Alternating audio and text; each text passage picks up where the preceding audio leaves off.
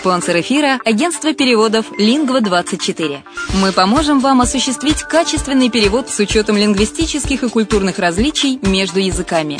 Наши профессионалы окажут самый широкий спектр услуг. Перевод любых европейских языков на языки СНГ и наоборот. Перевод с китайского языка, устный перевод, выполнение проектов под ключ, многоязычные сайты, инструкции к технике и оборудованию, графическая верстка, копирайтинг, контроль качества – Перевод максимально приближенный по смыслу к оригиналу. Лингва24. Соединяя ЕС с СНГ. Наш адрес в интернете lingva24.net. Почему граждане стран СНГ покупают недвижимость в Болгарии? Прежде всего из-за доступных цен на жилье. Цены на недвижимость в Болгарии самые низкие в Европейском Союзе. Чистая местность и мягкий климат. Зима в Болгарии мягкая, а лето не очень жаркое по сравнению с другими популярными у туристов местами. Отсутствие языкового барьера. Русский язык применяется при общении. Историческая и культурная близость. Родственная по духу культура, схожие обычаи и традиции. Страна привлекательна для пенсионеров. Болгария считается благополучным местом, где можно спокойно встретить старость. Простая и понятная процедура покупки. Широкий выбор объектов недвижимости. Доступные цены на проживание. Если принять средние цены на потребительские товары и услуги по Евросоюзу за 100%, то их уровень колебался от 48% в Болгарии до 138 в Дании, то есть самая дешевая страна Евросоюза – Болгария. Налог на недвижимость самый низкий в Европе, составляет от 30 до 100 евро в год в зависимости от размера жилой площади. Расходы на обслуживание тоже очень низкие. Возможность увеличения инвестиций. Учитывая нестабильную экономическую ситуацию в странах ближнего зарубежья, инвестиции в недвижимость перспективной динамично развивающейся Болгарии являются гарантией сохранения и увеличения капитала. Покупка недвижимости Болгарии обеспечит вам мультивизу. Вы сможете беспрепятственно находиться на территории Болгарии 90 дней каждые полгода. Кроме этого, у вас есть возможность получения права на долгосрочное пребывание или постоянное место жительства в стране, что практически невозможно в других странах Европы. Без сомнения, Болгария заслуживает вашего внимания и предлагает хорошие возможности для инвестирования. Главное не ошибиться в выборе недвижимости, а как это сделать, вам подскажет наша компания. Видеообзор болгарских комплексов смотрите на сайте reddefisline.xyz.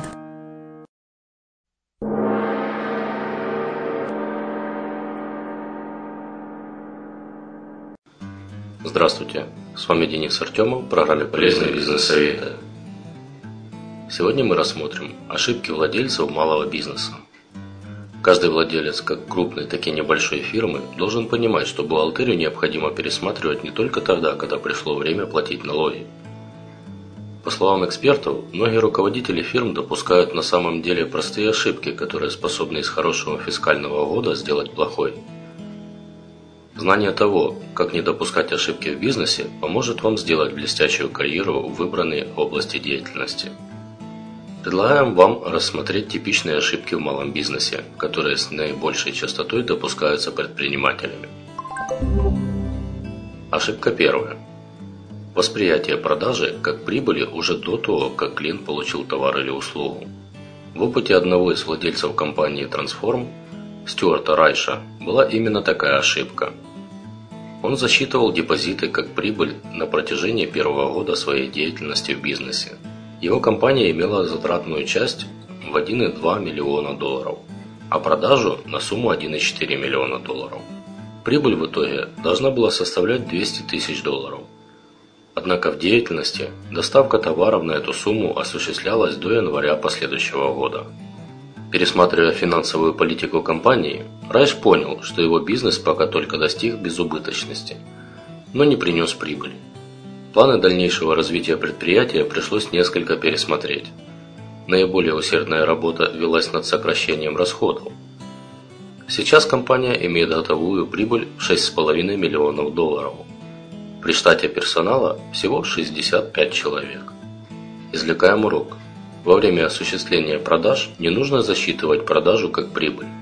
Если товар или услуга еще не были доставлены клиенту, если продажа была произведена в определенном месяце, доставлена клиенту позже, а прибыль от нее записана на текущий период, то это может спровоцировать создание ощущения ложной прибыльности у фирмы. Ошибка вторая. Игнорирование финансовых последствий крупных финансовых вливаний. Сюда относится, к примеру, покупка оборудования. Когда оплата за новое оборудование происходит наличными, то в будущем вы можете считать амортизацию оборудования, и это несомненно плюс. Однако, по словам экспертов, чрезменное использование резерва наличности вы рискуете создать опасность для компании. Основатель компании Pacific West Group Франко Винчестер говорит, Часто владельцы компании не понимают, что высокие затраты на покупку оборудования не только сильно сокращают резервы наличности, но и могут потом огрукнуться во время уплаты налогов. Например, вам необходимо постепенно списывать дорогостоящее имущество, и вы не можете для налоговой указать его как единоразовую затрату. Если вы не можете этого сделать с целью сбалансирования прибыли, то вашему предприятию, скорее всего, придется платить больше налогов. Извлекаем урок.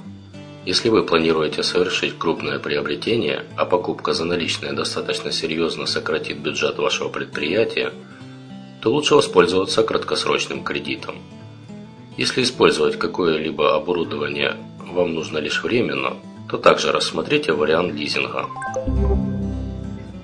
Третья ошибка. Непонимание разницы между прибылью и денежным потоком. Анна-Мария Файлова, основательница компании Brambleberry, по производству и поставке мыла была в недоумении, когда четко видела прибыль на бумаге, но в конце месяца не оказывалась наличности.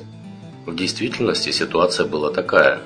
Затраты средств на развитие товара происходили гораздо быстрее, чем их окупаемость.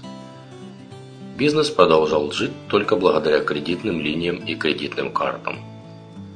Если продолжать так делать достаточно долгий период, то окажетесь по уши в долгах, делится своим опытом Анна-Мария. Как только я осознала, что объем прибыли меньше, чем объем затрат, я уменьшила расходы на развитие новых товаров – чтобы сократить долговые обязательства. Извлекаем урок. Внимательно следите за объемом затрат и объемом продаж. Перед тем, как планировать развитие и расширение бизнеса, трезво оцените соотношение прибыли и расходов. На сегодня у меня все. С вами был Денис Артемов. До следующего раза.